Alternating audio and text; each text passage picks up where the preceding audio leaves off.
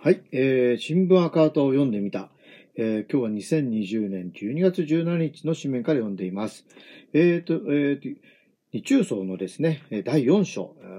やっとこの中国に対する綱領上の規定の見直し、その意義と今後に対応についてというところまで来ましたので、えー、3つ目の次第ですね、4章の読んでみたいと思います。中国に対する綱領上の規定の見直しは、綱領一部改定の中心点の一つでした。その改定が党綱領の全体に新たな視野を開いたということは、党大会での結合、改定が綱領学習講座で解明したことであります。綱領一部改定の重要性は中国自身のこの1年間の行動によって証明された。綱領一部改定がいかに重要だったかは、中国自身のこの1年間の行動によって証明されることになりました。この1年間を見ても、中国による東シナ海、南シナ海での覇権主義的行動がエスカレートしています。この海域での力による現状変更の動きが激化しています。大規模な軍事演習が繰り返し行われていることも重大であります。今年に入って、香港に対する国家安全維持法の強行、民主化を求める勢力への弾圧強化など、人権侵害が一段とエスカレートしました。この問題は中国が言うような国内政問題では決してありません。一国二制度という国際的約束に反し、中国が賛成してきた一連の国際条約、国際的取り決めにも反する重大な国際問題です、であります。ウイグル自治区での少数民族への抑圧、強制収容などの人権侵害も国連はじめ国際社会で国際法の義務への違反として批判が強まっています。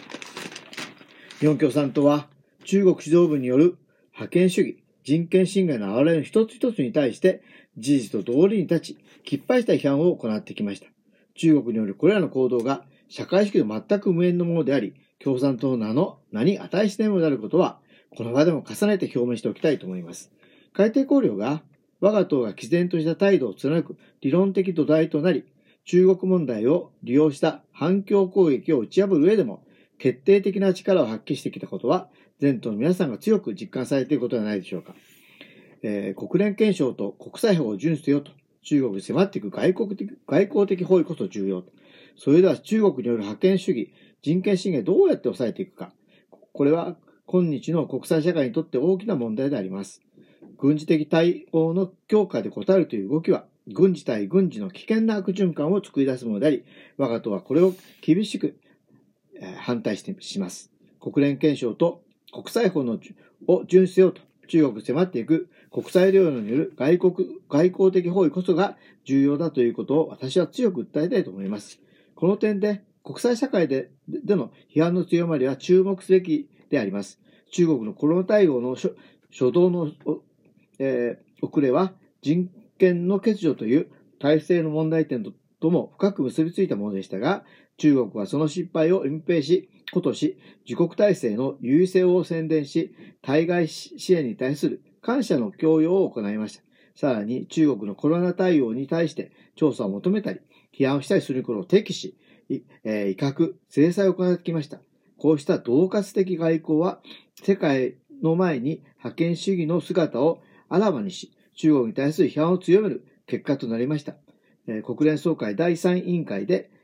えー、ドイツなど39カ国は10月、新疆ウイグル地区の人権状況と香港の最近の動向に重大な懸念を表明する共同声明を発表し、ウイグルとチベットでの人権尊重と調査を要求し、えー、香港での、えー、事態について国際人権規約など国際法に合致しないとして即時是正を求めました。この声明には最近まで中国と良好な関係を持っていた EU 加盟国のほとんどが加わりました。南シナ海での中国の覇権主義的行動の強まりに対して、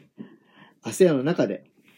国際法の遵守が太い共通要求として出され、11月の東アジア首脳会議 EAS では国際法に合致した COC、えー、南シナ海行動規範制定が、えー、中国も含めた合意点となりました。こうした動きを強めてこそ重要です。この点で日本共産党が果たすべき国際的役割は極めて大きいものがあります。我が党はこの間、事実と道理に立って中国の誤りの批判を行ってきましたが、こうした批判こそが覇権主義にとって一番手痛いことはこの間の経過が証明しています。日本共産党は旧ソ連であれ、中国であれ、どんな大国の覇権主義に対しても堂々と戦い抜いてきた自主独立の歴史を持つ党として世界の平和と進歩のための責任を果たしていく決意であります。日本政府は覇権主義、人権侵害を許さないという姿勢の確立を関連して中国に対する日本政府の対応の問題点についても述べないわけにはいきません。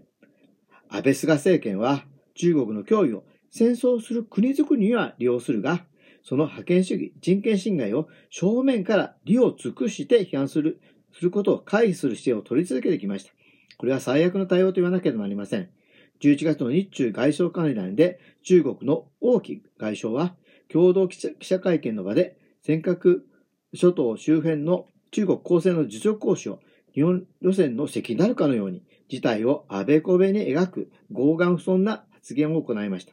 その場でこの暴論にも批判も反応しなかった日本側の対応は極めてだらしがない態度というほかありません。日本政府は相手がどんな国であれ覇権主義、人権侵害を許さないという姿勢を確立することが必要であります。それこそが日中関係において対極的に見れば日中両国、両国民の本当の友好関係を開く道であることを私は強調したいと思うんであります。ということで、えー、日中層のですね、報告、えー第4章の3番目の柱といいますかね、中国に対する公用上の規定の見直し、その意見と今後の対応についての部分を読んでみました。やはりね、まあ、中国のこの覇権主義ね、やはりまあ、あの、本当に社会主義とは、あの、なんだ、ね、あの、関係ないというかね、とは、あの、まあ、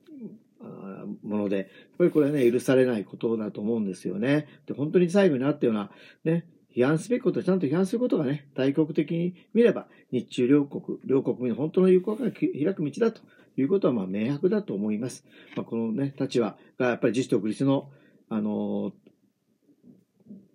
立場の日本共産党だからこそできたことかなというふうに思いました。えお聞きいただきありがとうございます。